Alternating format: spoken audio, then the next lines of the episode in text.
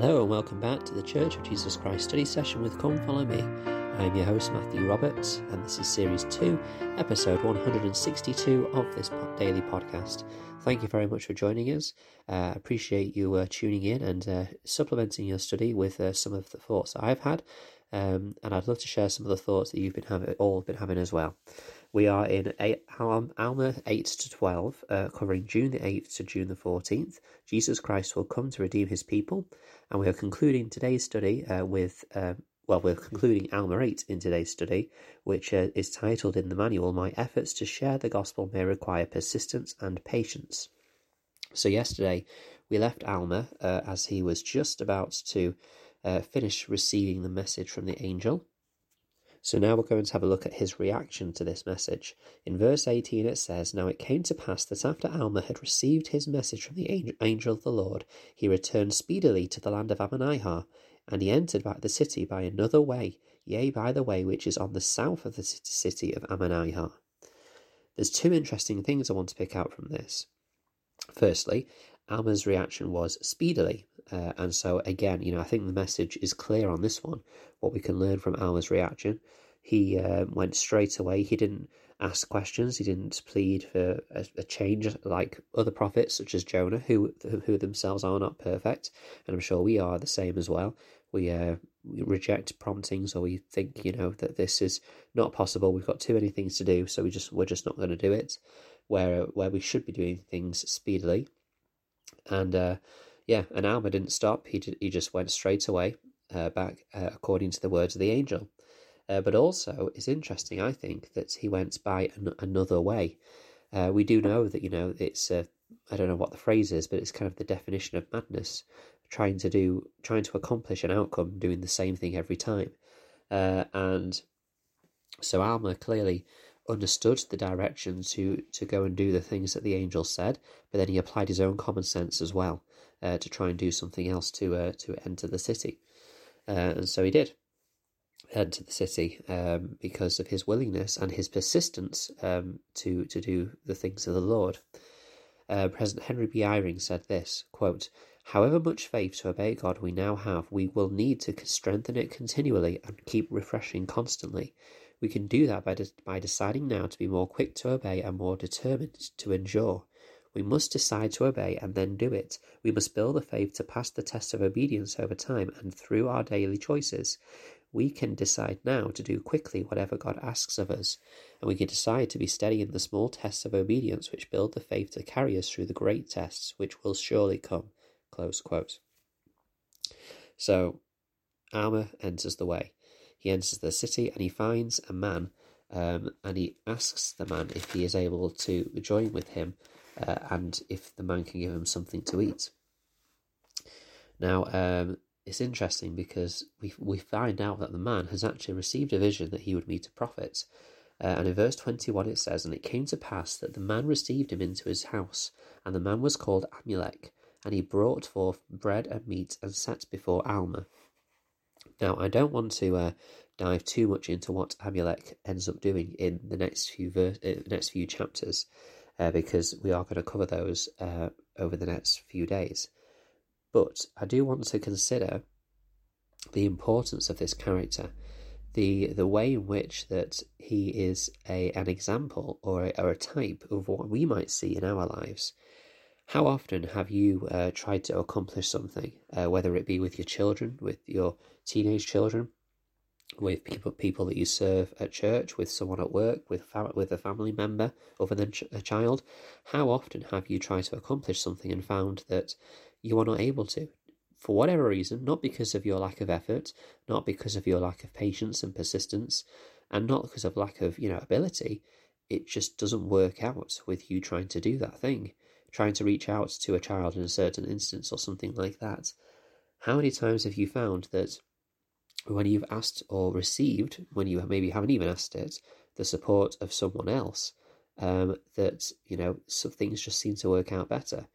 And we need to understand that you know this is sometimes the case, and this will happen to all of us. And uh, as you all know, I'm writing a book right now, and I've come to the chapter. I've I've gotten through quite a bit actually.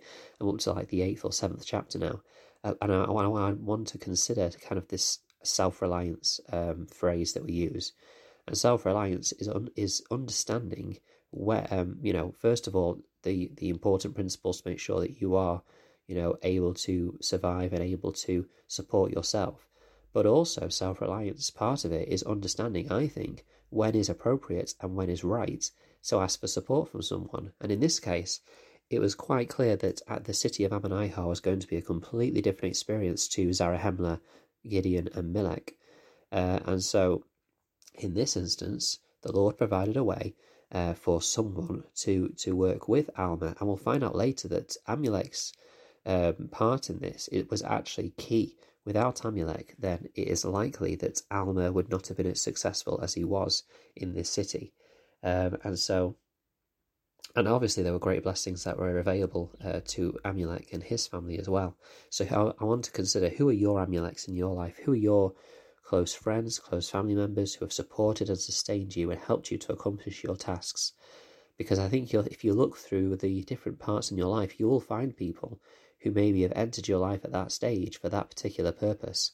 And even as I now sit and think about that, you know, I can think of certain individuals that have been a part of my life at certain points.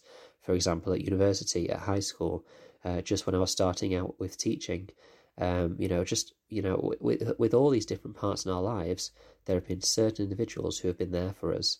Um, and in my service in the church as well, you know, in particular calls, there have been certain individuals that have come in and then have come out of my life. And these are my Amuleks. Um, and I could list loads, but uh, I'm not going to at this stage. Um, but yeah, I just want to you know get people to get you all to consider that.